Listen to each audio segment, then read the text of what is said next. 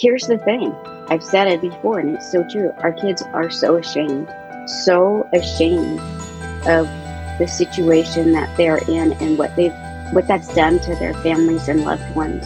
They're so acutely aware of that that I didn't need to tell Parker I'm not sleeping at night. I'm worried about you, blah blah blah. But when I started writing to him and say, "Hey, I have this great counselor," he would read that and it would make him feel like, "Oh, mom has somebody." Mom has somebody to help her feel better. And he told me later, you know, like, mom, that was the best thing in the world because I didn't have to feel guilty about you. I can just worry about getting healthy myself and then, you know, make amends to everybody and do what I needed to do. But I needed to somehow take care of me. And I was already always so worried about what I had done to everybody else.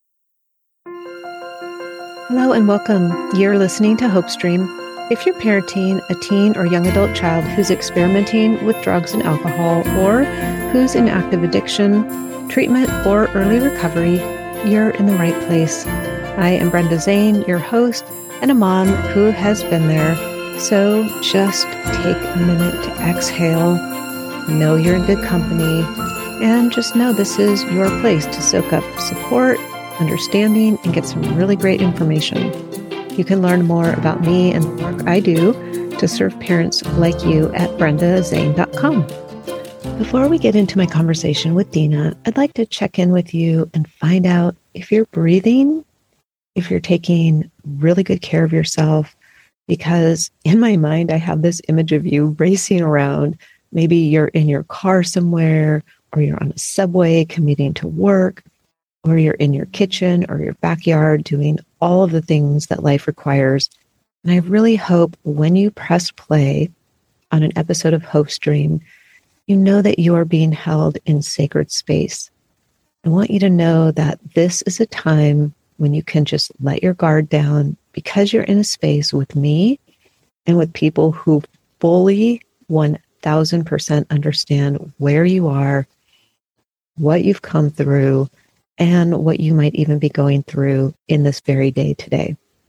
I know I've probably said it at least a hundred times, but you just can't make up the stuff you go through when your kid or your kids are in this stage with substance use, mental health challenges, the stories, the decisions, the circumstances they find themselves in, and the circumstances they put you in, the impact on your ability to think straight and focus at work or to be fully present for your other family members. And that's why I call this sacred space because you know that I know, and I don't for one minute take what you're dealing with lightly. And if you haven't walked through this fire, you have no clue how hot the flames are, right? My favorite, or I guess I should say one of my favorite quotes is she has been through hell and back, so believe me when I say, fear her when she looks into the fire and smiles. By E. Corona. Of course, this applies to you if you're a he and not a she, because this whole substance use and mental health thing might be beating you up right now. Or maybe you're in a better place, but you still have scars. Just know that those battle scars may someday be put to use in a way that today you just can't even imagine. Okay, so that was my very long and roundabout way of saying, please, if it's safe, close your eyes, take a couple of deep breaths, just let go of your to do list and your I should list for the next hour because you're going to hear an incredible story from a mom who got pretty beat up and has taken her bruises and scars and turned them into a beautiful gift. She's the mom of a young man who's now six years in recovery from addiction, including IV heroin. She's an uncontainable bundle of energy and positivity. And we're super fortunate to have her as an advisor member in the Stream community, where she coaches and leads our weekly craft classes She's also the person who will be leading you in our Beyond Addiction study group if you're joining that starting November 7th, 2022. So if you're listening in real time, you can get signed up for that. There's a link in the show notes. Dina Cannizzaro is a former high school teacher and has been an educator all of her life. She's the mom to three now adult children. And we sat down to talk about all of the fire that she walked through, the things that helped her, and the things that didn't. And she'll share with you how she was able to maintain a relationship with her son Parker, even as he was using and actively addicted heroin. You'll hear how Dina realized that she was as out of control as Parker was, even though she wasn't using heroin, and why today she's vowed that she'll never return to that unhealthy place. And she shares the practices that she's put in place in her life to make sure that doesn't ever happen. You'll hear also some really beautiful words about why it's important for Dina to stay present and aware of her fear, which she intentionally accomplishes by doing things like rock climbing in some really insane places. It's honestly one of the most personal and impactful conversations I've had here on Hope Stream, and I know you are going to get so much out of it. So settle in and listen in to my conversation with one absolutely incredible person, Dina Cannizzaro. Enjoy. Miss Dina, I'm so excited to have you on Hope Stream. And I know that you you are you've had a long day and I would love to have you talk about what you've done because I think it's really awesome. But I'm just super excited to have you. I get the joy of talking with you all the time, but a lot of people don't get that privilege. So that's really sweet of you to say. I don't think I'm always a joy, but I, well, you, I, appreciate you saying so. You always are with me, so oh, I'm well, good. I'm excited. Um, so I wanted to have you on because you have such a great perspective, and um, you sit in a position now where you have context and perspective behind you you have current um, parents who you're working with right now. And I just feel like that's so valuable for people who are really looking for tools, looking for words, looking for inspiration. Um, and that kind of yeah. is everything that you come with. And so I thought we would just have a little chat today. I'm excited to be on. Thank you. Yeah. Tell us what you did today because this is so awesome. And I want to know. Okay, well, first tell us what you did today, and then I have questions for you. I uh, I've been on a week long trip with my son Parker through the national parks, and today we did some rock climbing and um, rappelling, and which is really scary. yes.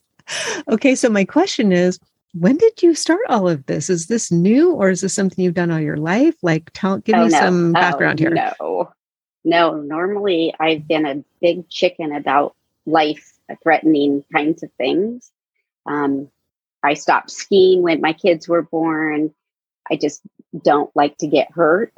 But um, Parker's a rock climber. He's been a rock climber since he got sober, and he's been sober. It'll be uh, January 19th, will be six years. But he started rock climbing. And so when I would come visit him in Utah, I'd go with him to watch him because I thought, oh my gosh, this is amazing. Um, and one time in the gym, he had me get on the wall and I went like four steps and then fell down. And I'm like, oh, this is so hard. And then I started for myself doing Pilates, um, which I've done for about three years. And at that same time, I started telling myself that I thought I could do rock climbing and it would really be a good bonding experience because Parker and I had a lot of makeup to do um, in our relationship. And I love being outdoors. I love hiking. He loves the outdoors. All my kids do. So we went outside one time and I was the photographer. And at the end of like five hours of watching him climb, he and his buddy, it's like, Mom, I have one I want you to try. And we went down to a lower spot and I did it. Um, I was scared. I cried during parts of it. I was completely out of my comfort zone. He had bought me the right shoes and I was on a rope, but it was the most scared, besides when he was in his active addiction, it was the most scared I've ever been for my physical life and well being. And afterwards, we went to dinner, which is like a reward. Uh, yes. But I was shaking for about three hours. Wow. And that is what a lot of people like. I didn't like it at all. I didn't like that kind of adrenaline rush to last for so long. But I tried it again and I've been trying it every year since, and I don't do that anymore. I don't get that three hour. I am physically just depleted, but I don't get like that anymore. And it to me, as I get older, this year's my 60th birthday. So I had Parker plan a really hard climb. To me, it's super important to get out of my comfort zone and to face fear every so often mm-hmm. because I did that for so many years constantly. And I don't think it's good to do it like that because it depletes everything in your body. But I think I need to keep, for me, I need to keep what it feels like. I need to know what it feels like to feel that fear every so often. Mm. Wow. It's, I think it's important. It makes you courageous. It does, but but what strikes me is that now you have control over that fear.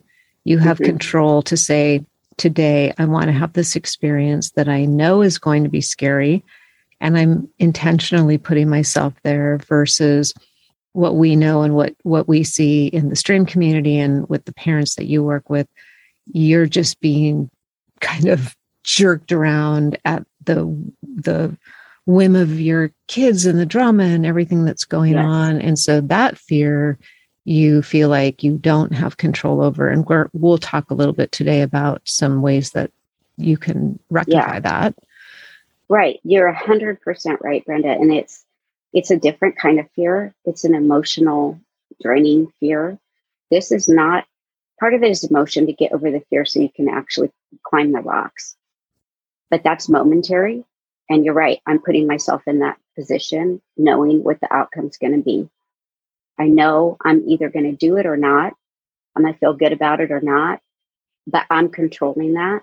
And also, I get to say stop. Mm. When you're going through it with your kid, you don't get to say stop. No. It's constant. So that's a huge difference. It's a huge difference. And I don't know that I'm explaining the fear thing and how important I think that is. Like, I could cry right now thinking about it because the fear that you feel when your child's going to possibly die versus this fear is different. But I don't ever want to lose touch with that because that's the lived reality, right? Yeah. But it's, it can happen. Um, and I need to emotionally and physically fit for that. So you're saying that it's important to remember that because his sobriety and recovery is not guaranteed. Is that kind of the idea, or what do you mean by that? That's part of it. But more importantly, my reaction to his sobriety not being guaranteed is even more important. Mm, okay. I, my health and well being should not be dependent on his sobriety but I know how easily that happens.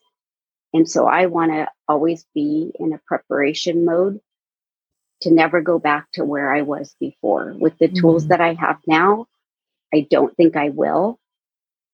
I feel pretty guaranteed that I will never go back to that place. But it was a really dark place and it lasted a really long time. Mm. Let's talk about that a little bit because I want to give people perspective of like we've heard a little bit about you today very active that for those of you listening this lady could hands down run me around the block like i feel like i'm pretty in shape and then i'm like oh yeah and then there's Dina. So you're super active, super fit. You're very healthy physically, mentally. Um, you're very sharp. And so we know that that you know is wasn't always the case so maybe you can rewind for us and take us back so you said um, parker will have six years in january which is yes. phenomenal but take us back prior to that six year sure. mark and just tell us a little bit about you know what the family dynamic looked like what was going on so that we can understand sort of where you've come from so i um, have three grown children. One's 35, one's 30, Parker's 30, Brandon is 35, and Cassidy is 26. Um, I've been a single mom for many, many, many, many years. And when Parker was 13, uh, he started smoking marijuana. And um, that progressed. You know, I was aware of that, did all the things I thought were right, sent him to counseling, kept an eye on him, became more strict as a parent, put more parameters. Then he went to ecstasy sophomore year in high school, junior year, probably used every synthetic drug that there is. Um, and then the summer of junior year, he went to Paraguay to do volunteer work. And he worked really hard to get to that space. He had to be fluent in Spanish. He had to go to classes every weekend. And so, something he really wanted to do, he really believes in um, people and he's super compassionate, which I think is part of the issue is he's uber compassionate. So he feels things very deeply. Um, and when he came back from Paraguay, he really could not re enter our world very well.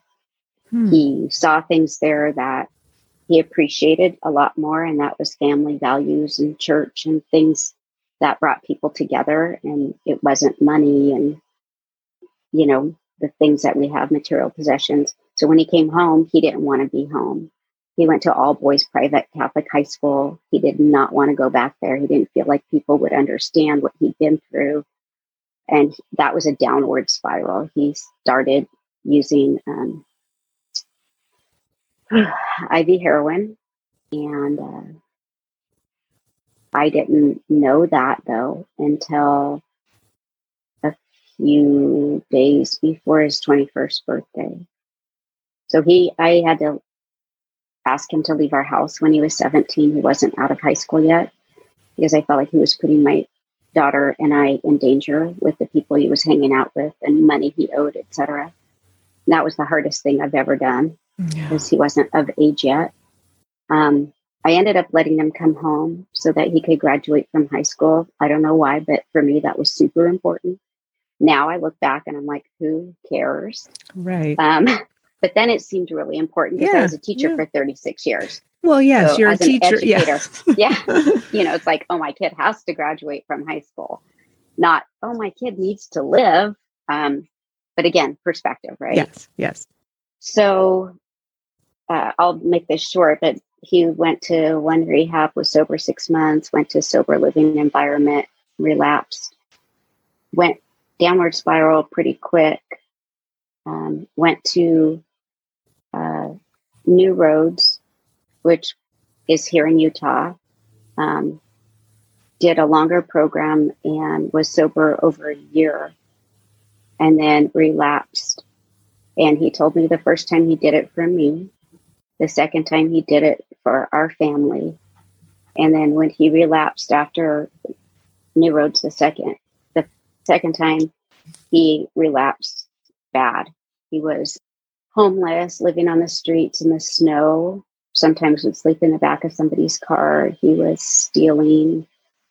He was doing bad things to get his fix every day. I didn't hear from him for a really long period of time.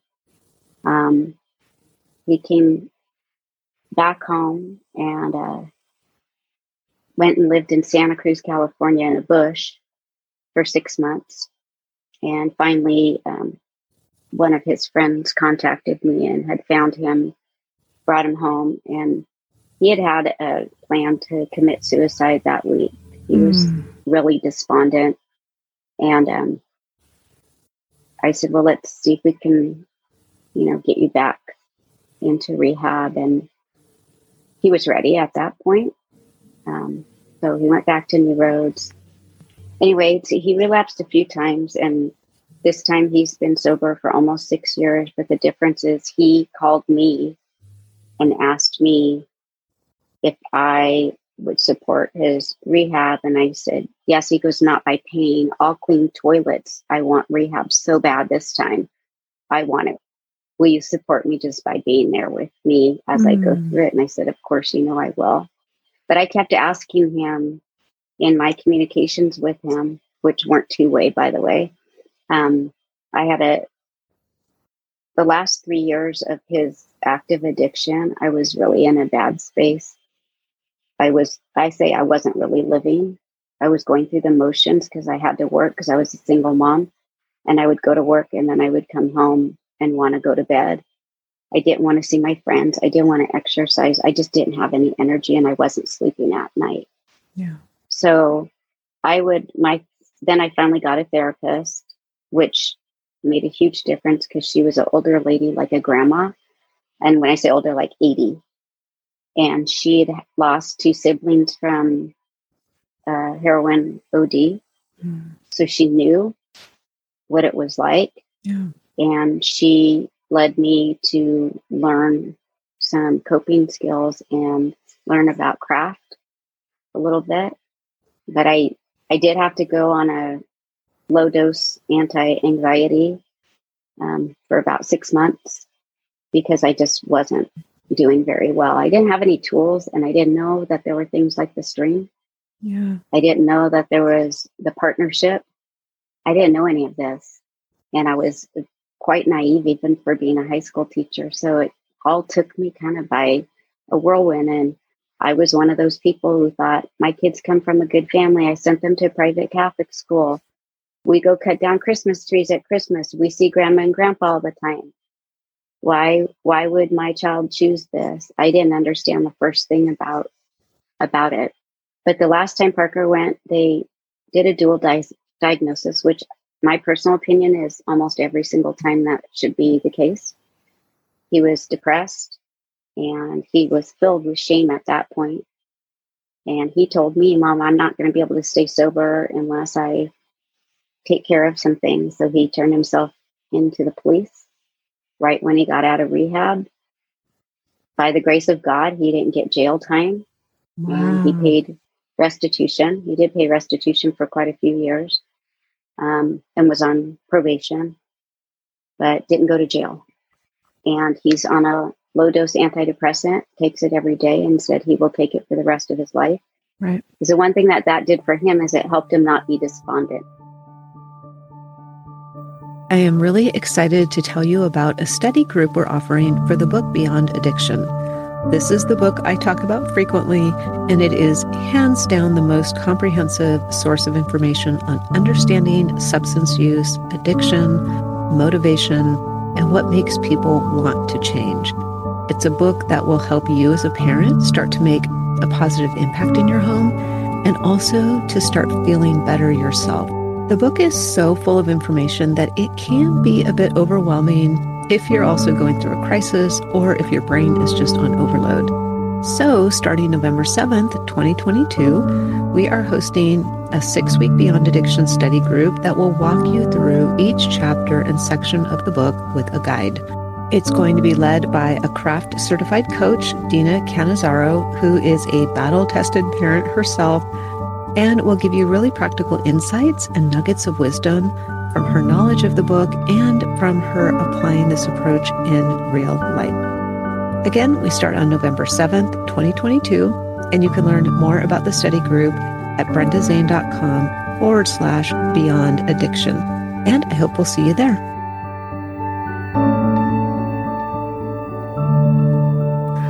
Wow, that's it's such, there's so much more, but you know, I know so much time. right. We'll have to, yes, it's always that case. But you gave us really good context for here you are living this normal life, just doing your thing, raising your family, working to support your family. And I hear that so often that we get blindsided by this thing that happens and we can't figure it out because I think the the assumption that a lot of us have as parents is that I am in control of this. And what we, at least for me, this was a shift that occurred to me after a while is, oh no, I am not. I want to be in control of it. I want to have the family that goes and cuts down the Christmas tree and carves pumpkins at, you know, the the perfect life. And that doesn't exist. Just spoiler alert for anyone who's it doesn't. But I don't think you realize that until mm. you either have some kind of trauma yourself or you're astute enough to look at other families deeper than the surface level.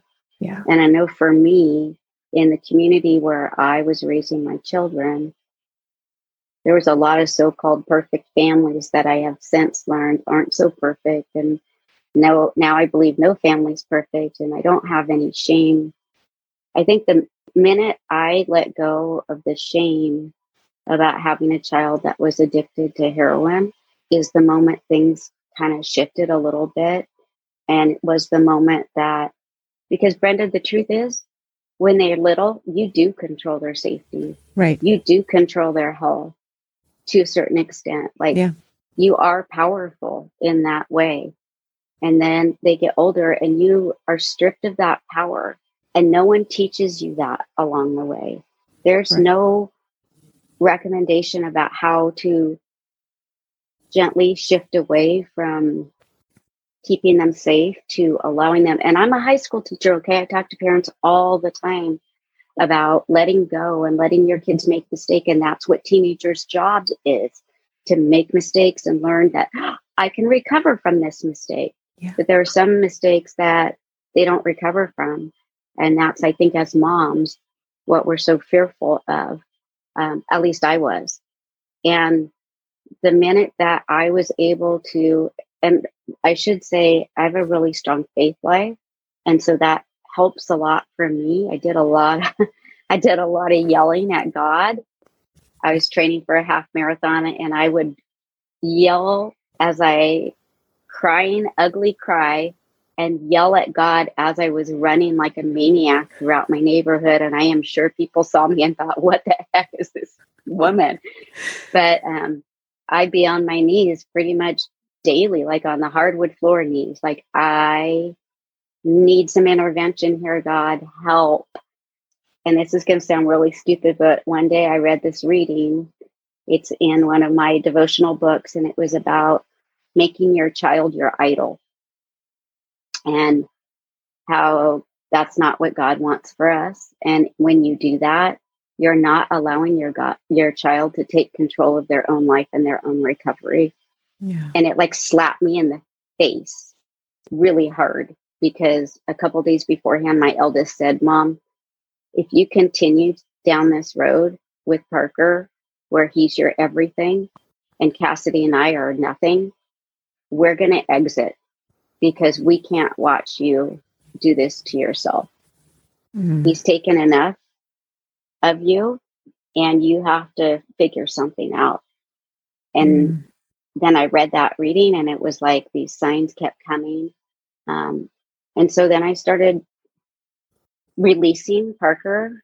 And I mean, people take this the wrong way sometimes, but I'm going to say it anyway. I released Parker back to God and I said, I'm glad you made me his mom. And maybe this is what you have intended. And if he's in so much pain and lives like this, please take him because I don't want to watch him live like this. It's too painful. And if that's his destiny, then I release him to you because he's not mine anyway. I know that sounds really bizarre, but it's what I did. And since that day, I've been a lot better. Mm. So that was a major light bulb moment for you. And and did I'm sure he felt that in some way, even if you weren't communicating. And I think what you said about the siblings and how how the other kids are feeling when all of our attention is on that one child because and I remember saying this so many times that I I really believed that I could only be as happy as my unhappiest child. And that is the worst possible. yeah, but we don't know that when we believe that's true. And right. so we learn some tools and skills to think help us see things in perspective. Basically, I think we're out of perspective when when the doors are blown off your life and something like this happens to a family, perspective goes out the window until you grab a rope and say, I want perspective back. And I realize I'm out, I'm out of control. Like my kid's out of control, but I'm worse because I'm not using drugs and I'm out of control. Right. Right. You know? Yes, we're both equally unhealthy and I'm not even using heroin, right? Correct. Like that's Correct. how bad it is. Yes, I, I think that that's great perspective. And I think that's a good analogy because we do find ourselves so sick physically, emotionally, mentally that we can't possibly be good and helpful for our kids. And so I'd love to to talk a little bit about how you ended up um, so you said you released Parker back to God, which I think is brilliant. And I did the same thing in the hospital when my son was in a coma. And I said, okay, right? Like I can't, Yeah. nobody can see us, but we both have our hands up like, Yes. uncle, I, Right. there's, I give. I Yeah. give. I give. And so, and I did the same thing. So then from a practical standpoint, what does that look like? Like, how did you start to shift your behavior, your words, your actions and thinking and understanding so that you were healthier? And then what happened with Parker?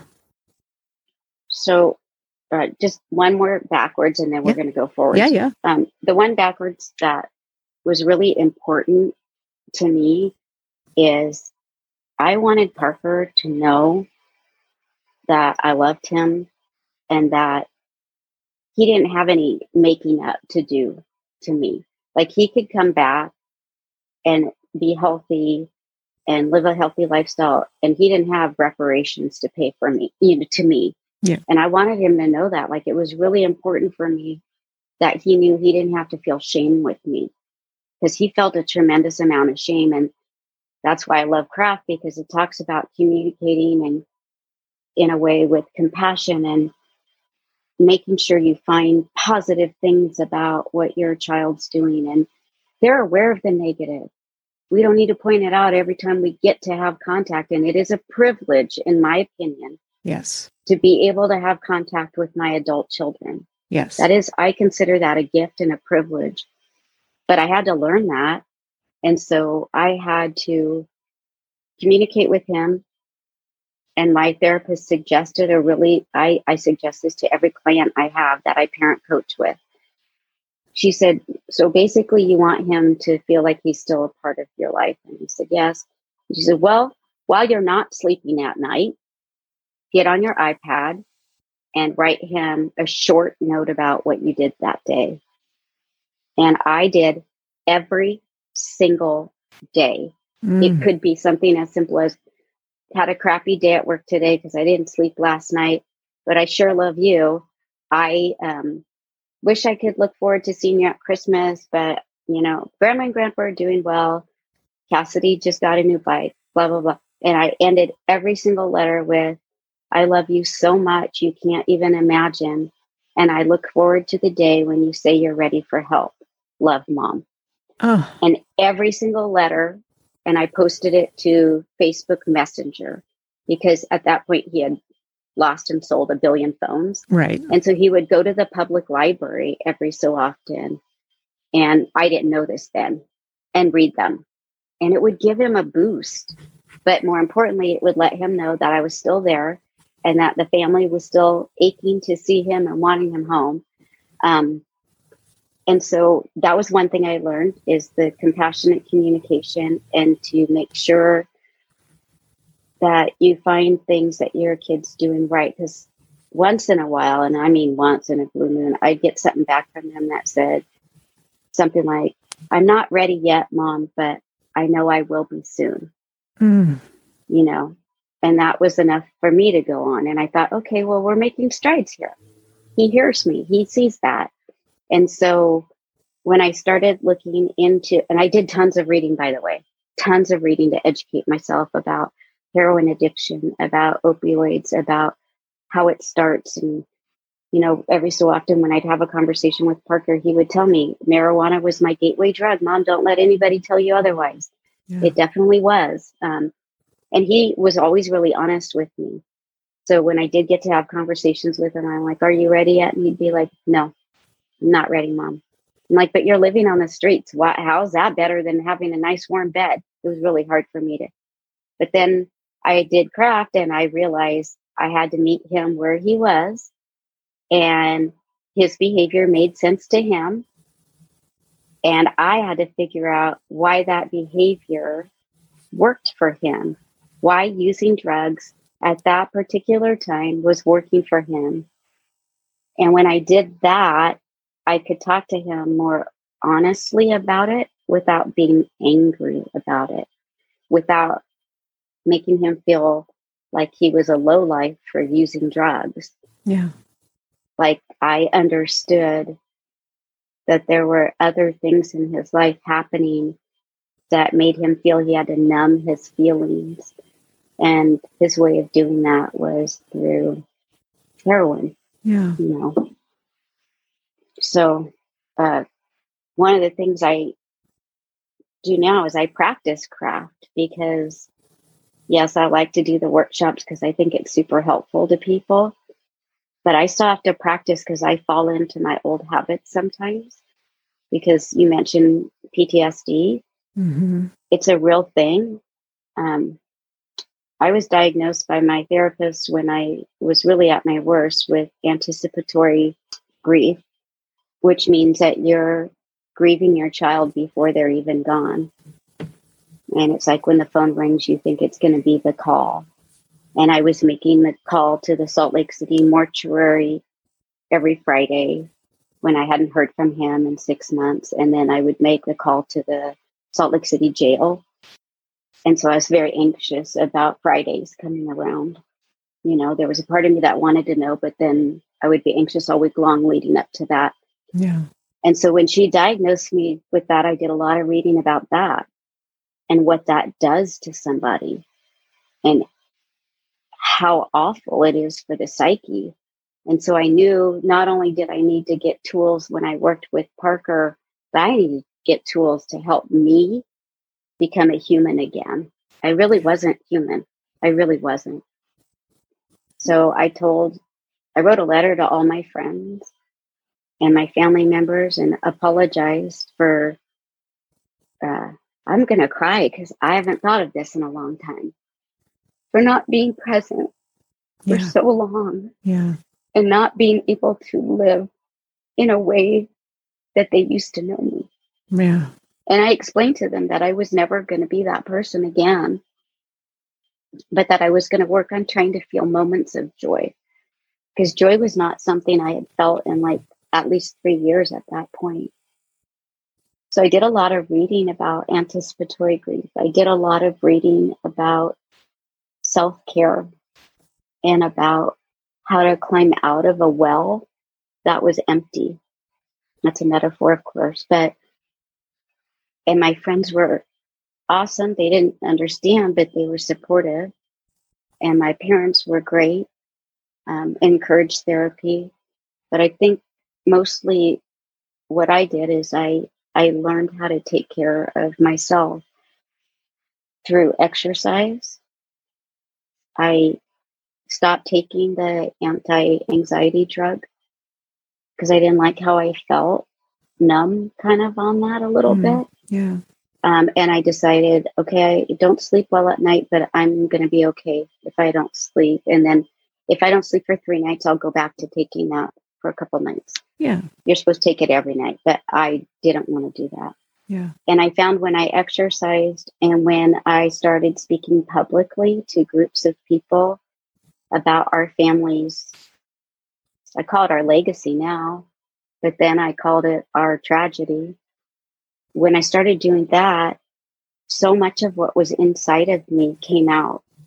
And people started reaching out to me my uncle, my brother, my sister, my mother, my grandma, my, and I was shocked.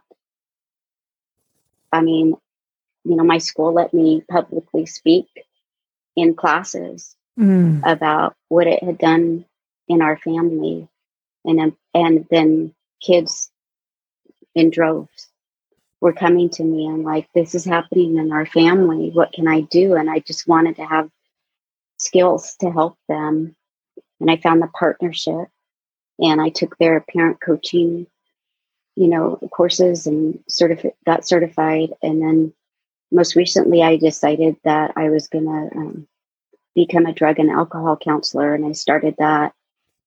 And that's really tough. But I'm learning a ton. I'm learning so much about the medical codes, about legal stuff, about what's out there as far as resources. But I would say the the turning points for me were letting Parker go, learning tools through craft and through the partnership, and speaking aloud about our story mm-hmm. so hmm. that I could help other people. And it's not like I have any great insight. I can help other people because I've been through it. And I think that's the most helpful thing to have someone who's been through it commiserate with you and and support you and lift you up. I'm talking too much. I'm sorry. No, not at all. Not at all. That's it's so great to hear the the transformation and I love what you said about our tragedy becoming our legacy and that's how I think about the stream and the and the woods that's opening and those communities to have a place that if you're in the situation that you can find your people. Like here are my people. You're all amazing parents. You're you know so so committed to figuring out what you can do. And so i think that's such a good perspective shift to say, yes, it was a tragedy. And now it is something that I can give to other people and I can leave for other people. And I would love to hear what community means to you. We love having you in the community and mm-hmm. you're such a resource for so many people. But what does it mean for you personally? Uh, I learn every time I'm on the stream. You know, this retreat we went on this weekend, I know some people felt really like refreshed and kind of euphoric. I didn't feel that way. I felt inspired. I felt like, damn it, these women, they're freaking amazing. Like, what the hell? Where do they get their strength? I didn't have that kind of strength when I was where they are. So I just left with um, huge admiration yeah for the strength of women who are fighting the fight every single day and are doing so much better than I did. I'm like, wow, you guys are freaking awesome.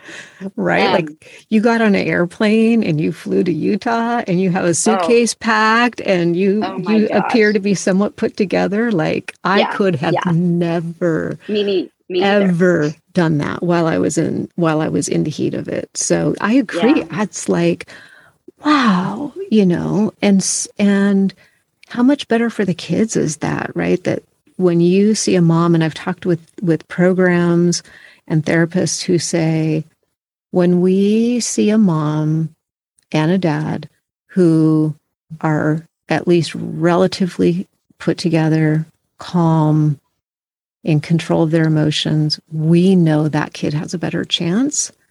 It's a hundred percent true. Yeah. Parker told me, he was like, Mom, when you started going to counseling, I didn't have to feel so guilty about making you so sad. Oh.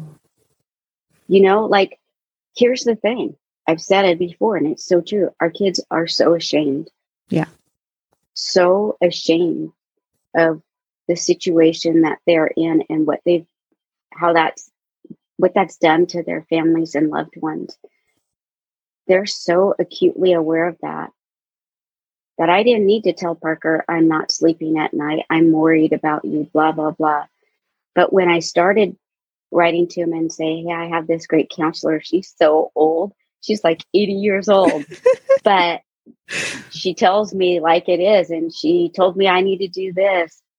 And he would read that and it would make him feel like, oh, mom has somebody. Yeah. Mom has somebody to help her feel better.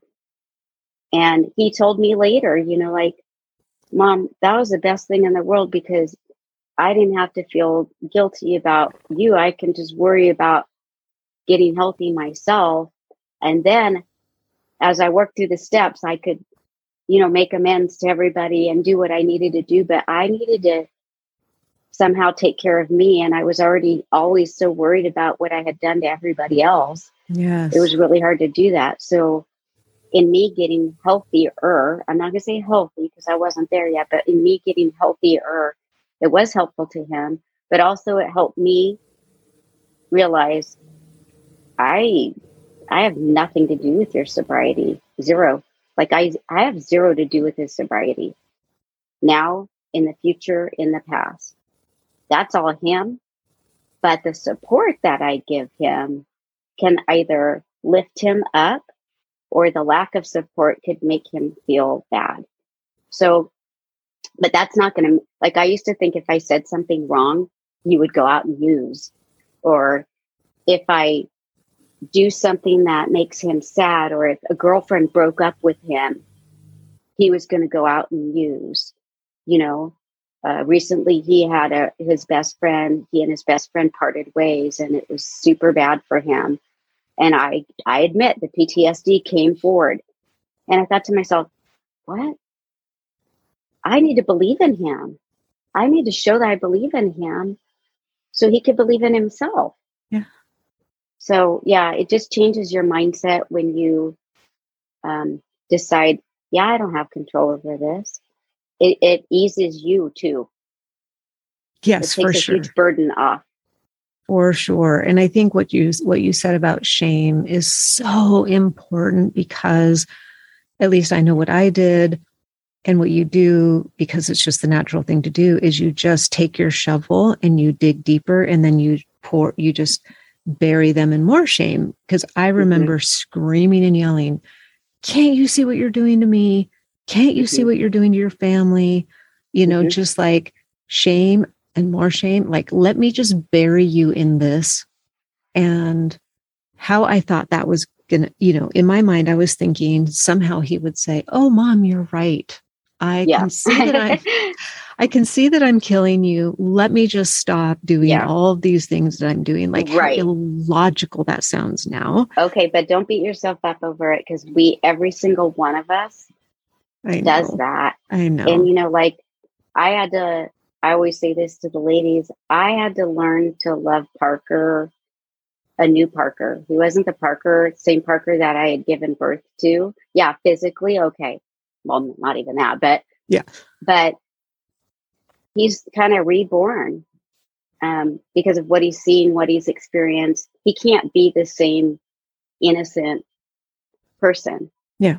But I love him so much more and I didn't think that was possible.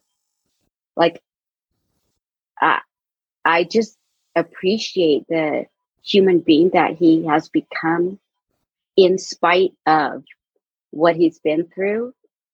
But more importantly, we've got to learn to love ourselves because we're changed people too. Yes. As parents, we'll never be the same kind of parent. And thank God right? Because right. we're better. We're better. Yes. Yeah, we're better. We are. Um, we are. But we will never be the same kind of parents that we were before. So there is the grief that goes with that. You have to grieve who you used to be, the innocent, go let you know, happy go lucky. I feel joy all the time. That's not reality. Sorry, it's just not. Yeah. So fall in love with yourself again. Like I know I'm a way better person than I used to be. Not that I wish this on anybody, but hey, if you have to go through it, go through it and be good. Yes, definitely. And I think um, knowing that you are going to be different is really important because we can spend a lot of time trying to rewind and trying to get back to the way things were. And it just doesn't work that way. And at the same time, like you said, you can appreciate being a different kind of person, a better kind of person, mm-hmm. one who's way more empathetic, one who's so compassionate to other people, one who can really understand when another person is hurting or how to hold space for somebody who's losing their mind, you know. Not um, be judgmental. Like that's yes, a big one. Like yes. there's so many people in the world that judge. And I'm just like, hey, I'm not in any place to judge. I've been through it. I'm, I'm not judging you. Yes, yeah. And it does, you know, that's I think a big part of the healing on on a parent's part is to say, okay, I can't change this and go back. We can't erase it. So I can either walk through this and just be miserable and angry and bitter and resentful and all of those things that are just toxic in our systems and toxic in our minds. Or we can come through it and kind of, I, I, I have this vision of us like brushing off all of the branches and the thorns and the mm-hmm. fire and the ashes. And we're like, okay, wow. Well, now what am I going to do with that? And yeah. I see you empower so many women in the stream with that. And I see Bill in the woods doing this with the guys. And that is really hopeful because you can take so much from this experience and do good with it and 100% thrive um, in something that just feels and it, and granted if you're in the middle of it right now know that you don't have to feel this way today right? Like yeah. Uh, it's so true brenda. Like i so i named my business because i do coaching i named my business next steps for parents and then the tagline on the bottom is survive thrive and learn to feel joy again because yeah. to me those are the next steps for parents you don't have to stay smothered in the sadness and the grief and all those are real feelings but I think we would never want our children to stay if something tragic happened to them, any of our kids. We would tell them, don't remain a victim. Take what has happened to you and do something good with it. Mm-hmm. So we mm-hmm. have to do that ourselves. Yes, you know? we do. And it doesn't, you know, I just think back to some of those days when I had the police standing in my living room. in there. When you know, my son, we had him gooned and taken to wilderness therapy. And if somebody would have told me in that moment, oh, you're going to feel joy and you're going to be able to do amazing things, I might have slapped you in the face because I was right. like, oh, no, this can't happen. But just know if that's where you are, that you're going through what you have to go through. You are where you're supposed to be right now, as horrible as that sounds. And in the future, you will be able to kind of move through into a place where like you are Dina or where I am or where other people are where you are able to help but you don't have to feel like that if you're in the middle of it what wow. you just need to do is like you said survive mm-hmm. and part of then surviving you can thrive then you can yeah. thrive yes then so, you can feel joy again like it is a step-by-step process and everybody's timeline is really different yes that's another thing Yes, you know? for sure, for sure. Well, before oh, we wrap, wonderful. oh, before we wrap up, um, I would just love to know if you think back, and there's probably a million things, but you know, if you could go back and take the knowledge that you have now and restart with that knowledge, what what would be kind of a key point that you would want to have to take through this experience with you, knowing what you know now? I think to be more vocal about what I was going through and to not be ashamed.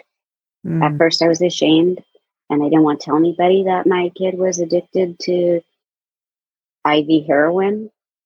Uh, that helped a lot when I let go of that shame, just like it helped Parker to let go of the shame. It helped me a lot. And you'd be surprised about how much support there is for us how if you open up about it, people say, Hey, I know this great organization called The Stream. You should be a part of that. But no one knew to tell me anything because I mm-hmm. was secretive about it. So I think that was one thing to not be ashamed because there's no shame in it. And number two, to get as many tools as you possibly can for yourself so that you could be more helpful to your kid, whether that's craft, getting counseling, having a parent coach. There's so many resources out there. Um, yeah, and exercise. Oh my gosh, that's so important. That's been so critical for me. Yeah, no, it's true. And um, we'll put in the show notes, we'll put a link to the Partnership to End Addiction. Obviously, um, we'll have links into the stream, which is a community that I created in um, in the woods also for the guys is is open, which is super exciting. That's exciting. Men yeah. need this uh, you know, I won't say they need it more than women, but they need it just as much. And I just don't think there's as many open forums for men as there are for women. So yes, they need yeah. it more. I'll go ahead and go out on a limb and say that. Okay, good, good. yes. So, um, so those are all there. And yeah, I think you're right about opening up. Like nobody can help you if they don't know that you're on fire, right? Like right. if your house yeah. is on fire, but you keep like padding the outside so nobody can see the flames, nobody's going to come with a fire truck. Correct. So that's super important. And I'm trying to remember where I was the other day, or I was, oh, I was on one of the partnership calls that I, I co facilitate. And there was a new participant there. And we have about 30 or so people on the call on t- I'm on Tuesday nights and you could see it was so cute. You could see him kind of looking around the Zoom screen and he was like, Oh my gosh, I've never seen this many people in one space who all have kids struggling. He, he wow. was so shocked. He was like, I thought we were the only ones. Mm-hmm. And I just thought, oh, it just broke my it's, heart. Yeah, it's easy to fall into that and believe, like, as you get so much in your own misery yeah. that you do believe you're the only one suffering or grieving or doing whatever stage you're in in yeah. that process. Yeah. So I'm really thankful to you, Brenda, for for having these places for people to go and feel safe and feel lifted. I'm super excited to be a part of it. I love being part of the advocacy group because I do a lot of that on my own time. Um, so it's all good. Thank you yes, so much.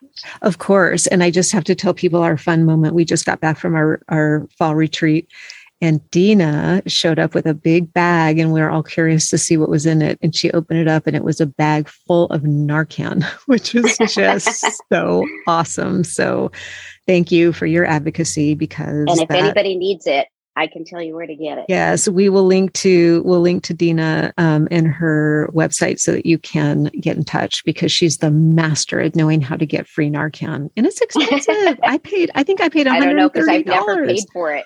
I've oh my gosh, for it. it's expensive. So yes, if you're on the hunt for free Narcan, we will hook you up. So thank you so so much. I will well, of course see you in the stream, but um, and I'm excited to have you work on. We're going to be doing a Beyond Addiction study group that we're getting up and off the ground so that we can help more people just understand and learn what this crafting is about. It's not about making crafts if you're listening and you're new. It's it's an approach. it's an approach to It's tools. It's tools. Yeah. yeah. And it so, is, it is tools to put in your tool bag and God knows we can never have enough of those. Exactly. So I'm excited about that. I think that's going to be really helpful to a lot of people. Yeah, definitely. All right. Well, we will talk to you soon. Thank you so much. Thanks, Brenda. See you soon.